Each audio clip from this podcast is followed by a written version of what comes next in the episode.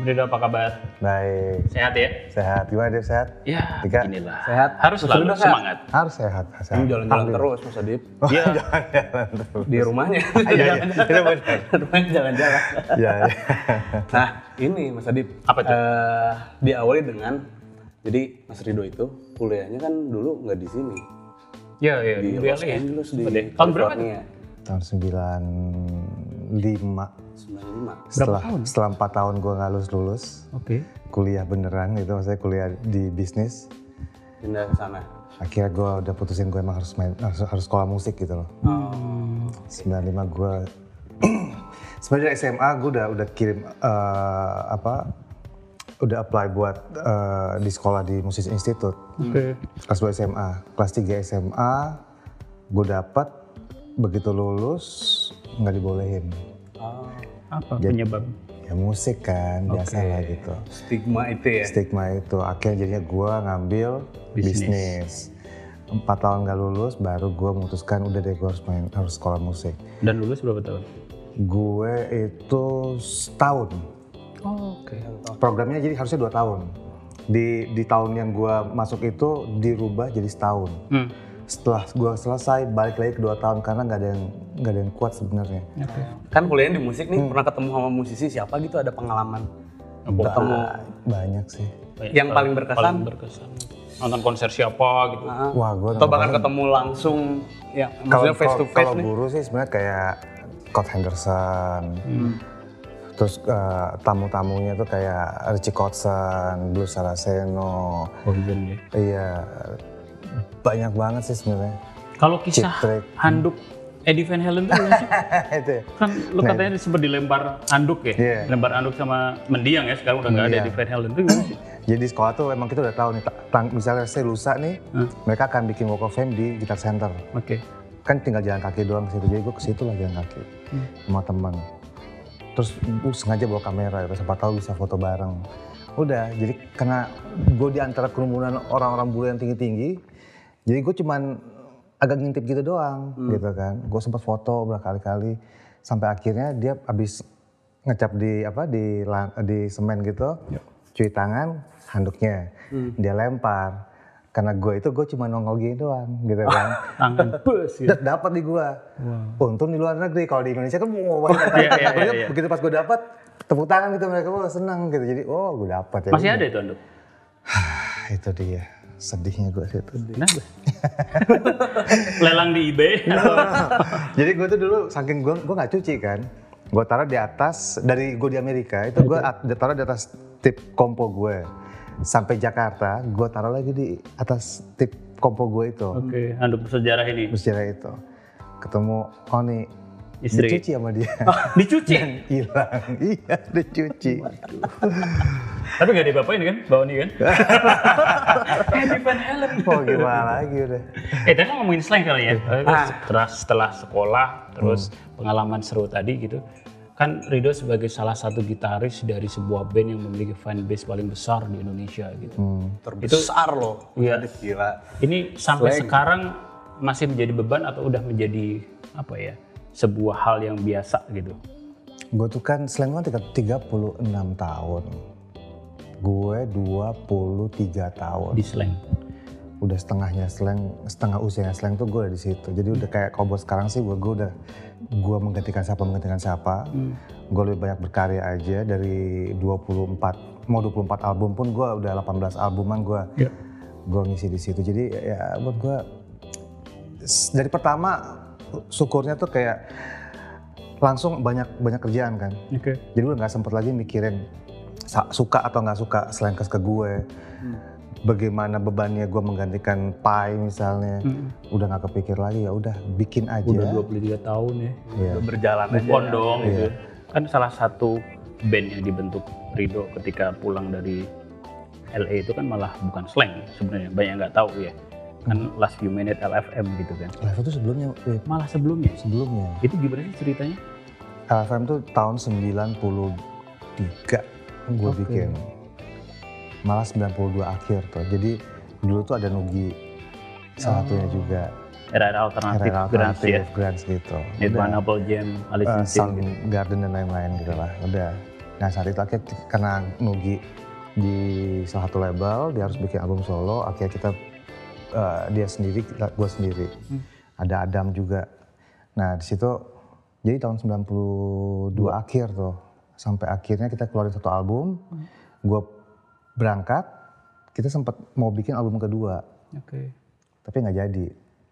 Oh. Gitu. Tapi udah rekaman gitu. Jadi masih ada tuh ya materi itu ya? Harusnya sih ada. Harusnya ya. Ada ya. Jadi mungkin itu banyak yang nggak tahu ya kalau sekarang Ridho belum pernah bergabung di L F M ya, sama Adam Coil sama mendiang Arie Malibu ya. Arie Malibu sudah nggak ada gitu. Mm-hmm. Ini gue juga bicara history nih Mas, mm-hmm. keingetan hasil foto ini Mas Ridho di di Rolling Stone dulu. Oh, nah, iya, yang dulu. Mau ditanyain itu masih foto nggak sampai sekarang? Sekarang. Nah, sampai sekarang. Sedalam apa Mas Ridho? Atau pindah ke handphone? Atau jadi pindah ke smartphone aja? Masih, gue masih foto sampai sekarang. Masih? Hanya kalau dulu kan emang gue mengandalkan tools banget kayak gue beli kamera yang bagus segala hmm, macam. Photoshop gitu ya? Tapi pada akhirnya gue pikir kan akhirnya jadi karya itu kan bukan cuma tools. Hmm. Tapi bagaimana cara dapetin uh, apa hasil yang bagus. Yeah. Mau pakai handphone pun gak masalah sebenarnya. Akhirnya sebisa mungkin kalau emang ada momen yang bagus gue gak mungkin buka kamera gede kan. Terpaksa hmm. langsung aja track. That's good, maksud gue gitu, bisa bagus juga. Terus kalau kayak apa uh, dulu gue lebih suka digital imaging, ya, jadi kayak Photoshop. Terus kayak misalnya uh, punya majalah juga dulu ya? Iya, jadi maksud gue. Apa majalahnya dulu namanya? Uh, Loud. Loud. Uh, ya. Oh. Jadi kalau dulu kan gue selalu berkonsep, karena gue tuh terinspirasi banget sama namanya David LaChapelle. Oke. Okay. Uh, fotografer ini. Fashion dia konsep iya. Ya. Jadi gue pengen bikin kayak gitu. Tapi lama-lama kayak bukan skill gue yang gak asah, hmm. tapi justru gue cuma bikin konsep orang lain sebenarnya yang yang yang programmingnya yang jago kan gitu. Gue iya, iya, iya. biasa aja, maksudnya cuma sebatas ide. Akhirnya gue kayak ah capek juga main kayak gitu loh. Maksud okay. gue kalau mau pakai D I seperti itu mesti punya konsep yang benar-benar gokil banget. Hmm. Kalau enggak udah sebisa mungkin uh, capture candid, capture yang yang yang seru-seru gitu. Oke. Okay. Biar gak lupa sambil makan ya. Iya, kayaknya udah. Yuk, kelas dulu yuk. Eh? Kan kita berkunjung. Kita yang lapar tapi. Iya, yang lapar. Mengingatkan. Mengingatkan. Mengingatkan. Mengingatkan. Tamu yang kreatif ya. Nah, ini dia nih. Lunch kita. Hmm, ini andalan. Aman dong? Aman banget. Hah? Cocok. Bisa kan? Udara dingin gini. Ya. Lagi dingin gini makan. Hmm. Ini apa? Sop ya? Bukan deh. Kamu aja dong. Lo serius dikit dong makannya dong. Oh iya. Eh nggak ada kuah. Hmm? Ntar ngomong-ngomong hmm. makan. Hmm. Ini kan disiapin Mas Ridho. Ya. Hmm. Nah Mas Ridho, gue udah riset bertahun-tahun. Hmm. Ada makanan favoritnya Mas Ridho. Apa tuh? Nah ini udah gue siapin. Banyak loh soalnya gue. Banyak ya? Ada. Mudah-mudahan ini salah satunya. Enggak, pasti dapatnya udah gampang. Gampang ya soalnya. Apa tuh? Bentar. Hmm. Udah ada. Wih! Nah, ini dia.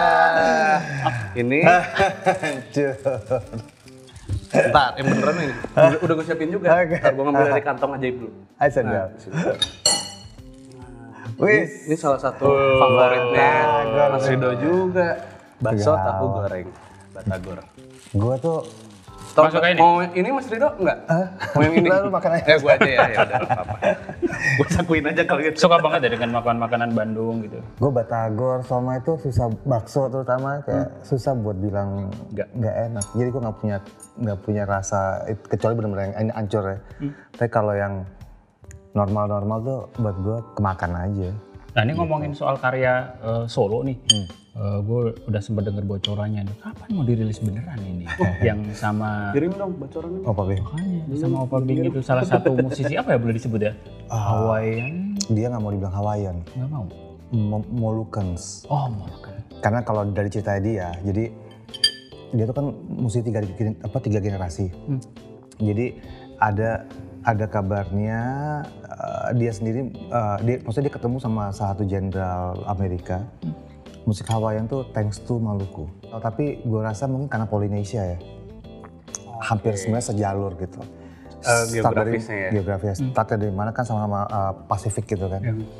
Start dari mana gue nggak tahu. Tapi kalau kita lihat sebenarnya dari, dari dari barat ke timur cuma di Maluku yang punya Hawaiian menurut gua. Okay.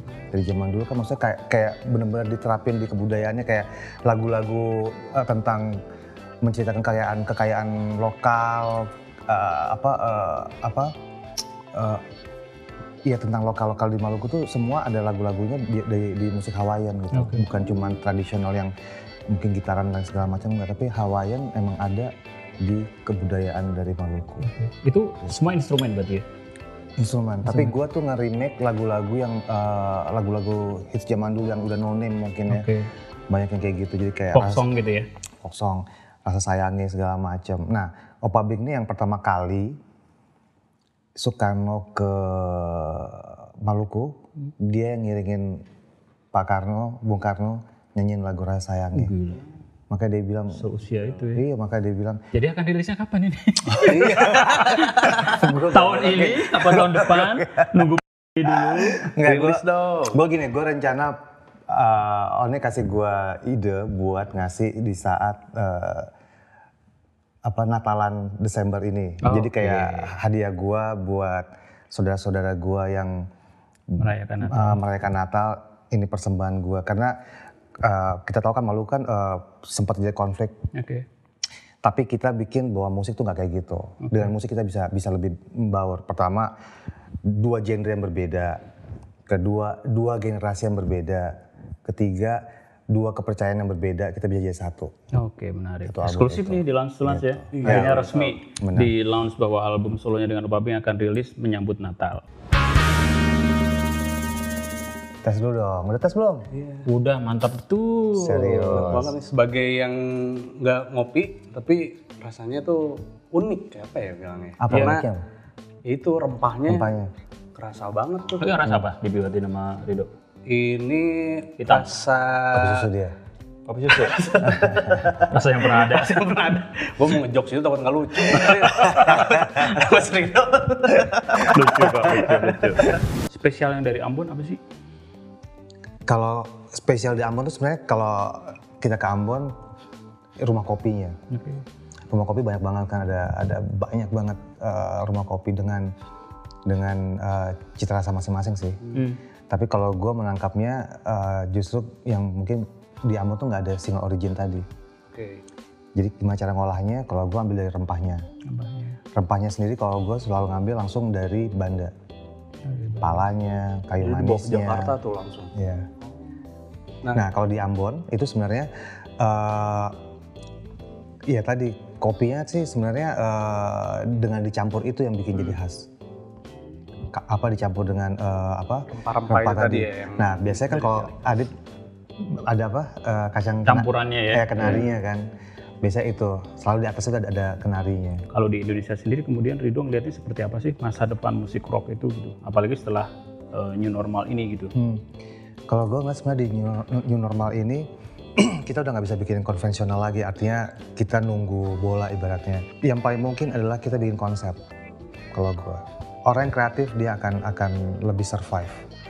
Nah, kalau untuk musiknya rock sendiri sebenarnya kan masalah genre. Hmm. Sebenarnya kalau kita punya punya di, apa kalau kita punya kreativitas lebih, ya udah kondisinya mungkin online, tapi vibe-nya kita bisa bikin. Walaupun bagaimanapun kita nggak bisa pungkiri bahwa uh, vibe-nya pasti beda sama kita live. Yeah. Karena energi penonton tuh bikin energi buat kita juga kan gitu. Yeah. Hanya mau gimana? Iya, yeah, tapi kondisinya yeah, sekarang kan itu challenge untuk adaptasinya yes. ya Mas Ridho ya. New normal ya begitu maksud gue. Jadi jangan terlalu dibatasin bahwa oh cuma hanya musik pop doang yang bisa dapat uh, ininya segala macam, gue enggak. Semua ya kayak bisa. Kemarin Slank kan bikin di lima tempat ya? Nah, jadi kita tuh, uh, kita bikin konsep. Gimana cara supaya kita bisa jalan, tapi tanpa penonton. Okay. Konsepnya itu tanpa penonton. Jadi kita masuk ke titik-titik di mana uh, point of interest di daerah-daerah. Mm-hmm. Kayak tempat-tempat wisata, kayak di Toba, di Kaliranya, di Bali, okay. terus di Penglipuran, terus di uh, ke Mandalika, Bromo, hmm. terakhir ke Bajo. Jadi indah kita, semua. Indah semua. Emang kita ambil capture-nya itu. Okay. Yang kita jual itu sebenarnya. Oke. Okay. Konsepnya. Masukin ke semua sponsor, nyangkut. Sudah banyak sekali nih band-band yang submit ke Rich Music Online. Oh, gitu. ah, Siapa iya. tahu mereka nanti akan mengikuti jejak Slank, yes, memiliki fanbase yang luar biasa. Jadi yeah, kita yeah. langsung akan memberikan react, mereview yeah. band-band dan yang sudah masuk ke Rich Music Online? Ada berapa band? Pasti berapa? Ada ada tiga band. Oh, tiga band. Yang udah dikurasi dari hmm. jutaan. Gitu. Mungkin. Kita langsung aja? Iya, langsung aja kita launch the band. Mantap banget, jadi achievement untuk bandnya nih. Oke. Okay. Di langsung dinilai. Legend. Oh, Ridho Hafiedz. Iya. Langsung ya? Langsung aja. Boleh. Mau di buat yang mau di-review kayak gini, itu submit makanya. Oh, gitu. Langsung band pertama, Mas okay. Ridho, Mas Adib. Coba. Nama bandnya Doom Nation.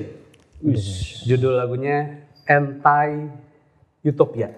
Hmm. Dia official music video. Genrenya apa? Genrenya coba kita dengerin. Oke. Okay. Oke. Okay. Okay.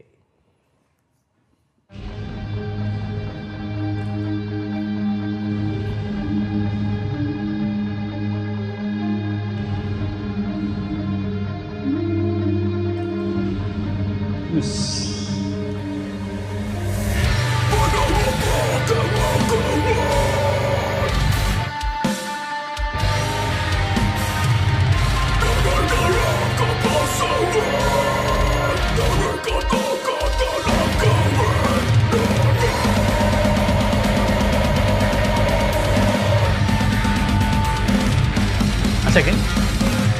Heavy. Impresi pertama Bang? Gue? Hmm? Secara musik, musik sih kalau gue nggak lihat video klipnya uh, cukup cukup apa ada nuansa rapi lah gitu. Hmm. Kalau gue nggak produksinya, ya. produksinya terus. Tapi kalau lihat video klipnya memang jadi nggak nyambung. nyambung. Iya. Karena bagaimanapun kalau menurut gue tetap musik seperti ini identik dengan item-item kalau gue, ah, yeah. okay. gitu. Bukannya bukan nggak buat boleh, mungkin uh, kalau ini terlalu jomplang banget kalau buat gue. Iya. Yeah. Okay. Dari kok dari segi penampilan, karena buat gue looks juga penting sih. Karena saat kita udah bikin video klip, berarti bukan cuma nunjukin lagu doang, tapi kita nunjukin perform, kita okay. uh, style kita, brand kita, band, gitu ya. band kita sendiri gitu. Aduh, gue pikir band hard rock. Nah, iya, fashionnya langsung di twist gitu ya, Bang. Hmm. Ini gue lupa ngasih tau bandnya dari Bandung. Oh, Domination oh. dari Bandung. Berikutnya, nah ini nggak tahu Melo atau enggak ya, karena nama bandnya Hello Melo. Iya, nama adalah doa. Iya. Terus Mata udah gitu, ya, judul lagunya tenang saja. Hmm. Hello Melo, tenang aja gitu dia. Ini ternyata dari daerah mana namanya itu? Kalau ini dari masih di Jawa Barat juga, okay. Subang. Oke, okay, oh, coba gitu. kita lihat. Subang. Coba kita lihat ya. Subang coba. Emang orangnya melo. Daerah melo-melo apa ya orang Subang ya?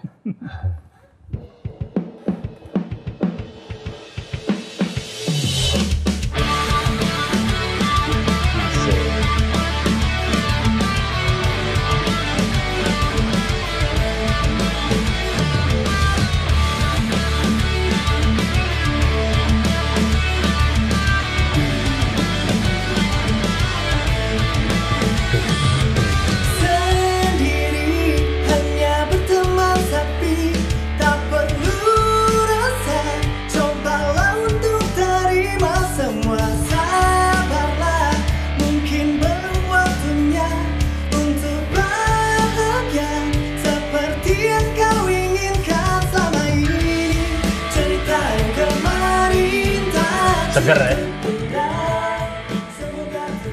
Ini anak buah raket rocker juga kayaknya. Emang ya? Enggak juga. Gimana tuh? Genrenya. Kalau gue sih impressionnya uh, band, band dari Subang tapi bisa bikin quality seperti ini sih buat gue keren sih. Asik ya? Artinya uh, memang sekarang kita rekaman tuh udah di mana aja sih. Yeah. Sekarang di rumah pun bisa dengan menghasilkan satu uh, produksi yang bagus juga. Hmm. Gue nggak tahu mereka rekaman di mana, tapi buat gue hasilnya sound gitarnya, sound drumnya, hasil mixingnya, buat gue oke okay sih, okay. bagus. Logonya juga bagus. Iya. Juga Post Human. Hmm. Judulnya. Temen lo juga bukan? Ini temennya temennya. Pasti ya. Bukan temen.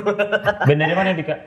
Ini dari yang banyak kampus itu di Bandung. Oh. Di sana di Jatinangor. Wih, kampus gue dulu. Lo? Eh. Iya, kampus gue juga dong. Oh, kampus kita. Angkatan berapa? Oh, jauh jauh jauh. Jauh gue lebih tua dari Mas Adib lah. Jangan dibahas. Enggak juga kembali ke. Post Human judulnya Lost. Coba kita dengar langsung. Jatinangor.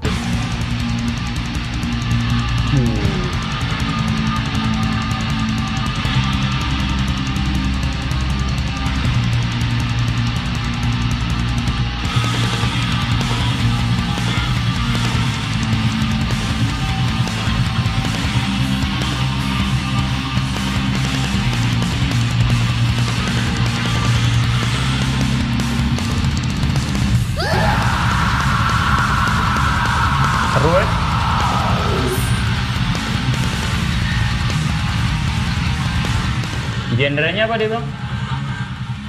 Genrenya Jatinangor. Jatinangor. Metal kayak. Nggak tahu. Mas Adib dengernya apa? Iya, kayak kayak ada post metalnya yeah, gitu ya. Metal gitu. Karena katanya pemain bassnya dua nah, itu nih. Ada yang menarik oh, ya. Double. Jadi bassnya dua orang tuh. Mainnya sama apa gimana tuh? Mainnya sama apa beda? Nah itu kebetulan gue sih belum pernah nonton jadi kan kayak nonton kayak kayak misalkan kayak gue telepon dulu ya. Telepon telepon ya. Gua telepon sini. Telepon gue di sana. Kayak Elisa gitu kan drummernya yang dua kan gitu. Nah itu yang sering ada band dari luar kayak Elisa gitu drummernya yang dua. Kalau ini basisnya yang dua ya. Yang dua gitu. Unik mungkin biar lebih deep gitu. Unik saat unik saat dia bisa main nggak sama. Harus dibuktikan dengan live-nya ya. Oh, gitu. Ya, ya. Bisa lebih dapat exposure lagi ini karena kalau dilihat oh, dari tahun dua ribu sembilan belas itu view-nya belum sampai seribu.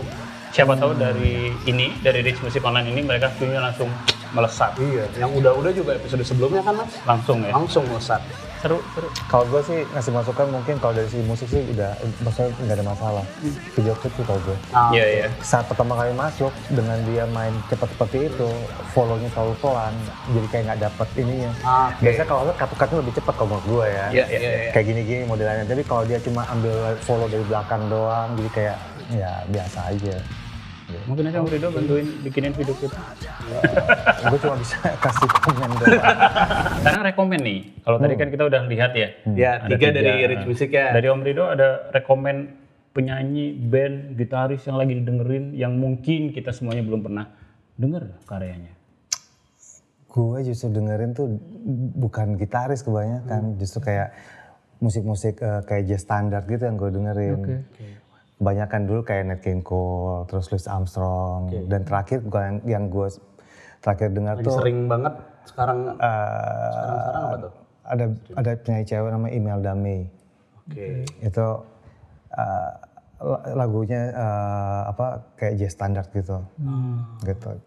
Buat yang lainnya, ya, ya, ya. yang pingin direview oleh bintang tamu yang lain yang nanti pasti akan hadir, yang juga mantap-mantap sekali nantinya ya, ya, ya. bintang tamunya, langsung kirim saja ke Rich Music Online, nanti langsung akan kita react di edisi berikutnya. Di sesi akhir ini, itu akan selalu ada jamming. Ini menarik nih. Iya. Mas Adib akan nyanyi. Wah, udah doa. Doa. Katanya mau nyanyi tadi, enggak ya? Enggak, baca oh, doa aja. Baca doa aja. Nah, jammingnya, hmm. mau ngasih tau Mas Ridho boleh jammingnya?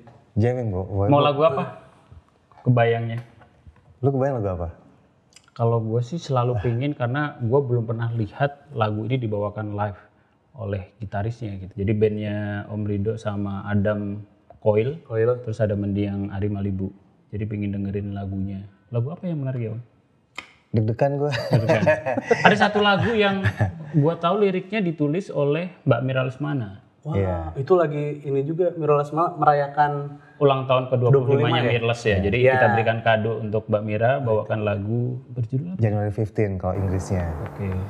Yang yang liriknya uh, Mbak Mira tuh uh, rasa judul. Rasa. Jadi lagu yang sama tapi dua lirik. Dua lirik yang berbeda. Dua lirik yang berbeda. Yang akan dibawakan yang versi bahasa Inggris. Iya. Yeah. Oke. Okay. Tidak tahan ini. Oke, okay. sorry, ini udah hampir puluhan tahun gue nggak bawain lagu ini loh. Nah, itu ya, dia, itulah ceritanya itu. Khusus sorry. Di Lance to Lance ya, akan dibawakan secara eksklusif. Bikin mantap. Oke, okay. ya, ya. Baik, jangan lupa untuk cek website uh, rich music online dot com untuk menyaksikan program ini. Jadi continue nonton di situ dan kita akan selalu menghadirkan bintang tamu yang selalu mantap. Jadi sampai bertemu di episode Lance to Lance berikutnya. One, go.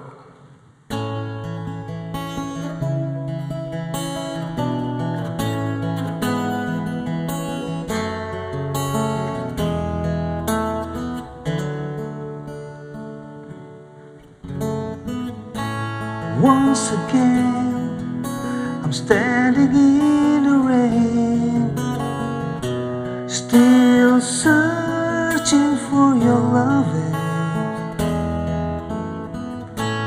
Knowing you're not mine, still I am feeling to give life its final step. Tell me baby, this is what I have to do to keep holding on and on this only love to you for a thousand times. I tried to find a way in the days and nights to make you come into my life for a thousand miles. I sing this song of love there I never found for a long, long time behind. Oh my love.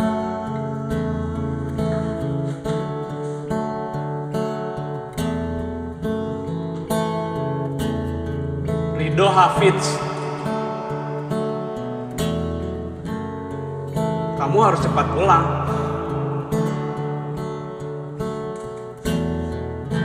Katong, rempah-rempah bertebaran seluruh penjuru negeri.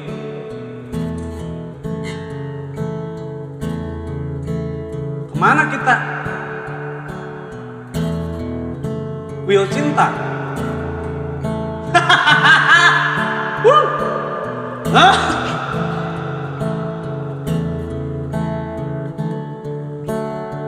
Maluku,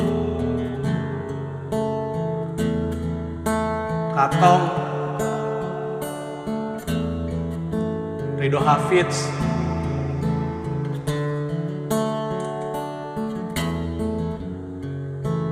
tidak ada yang menyesal dalam perjuangan yang sendiri.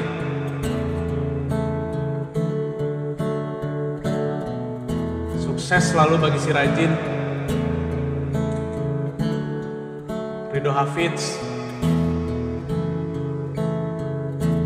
karya Muhammad Andika.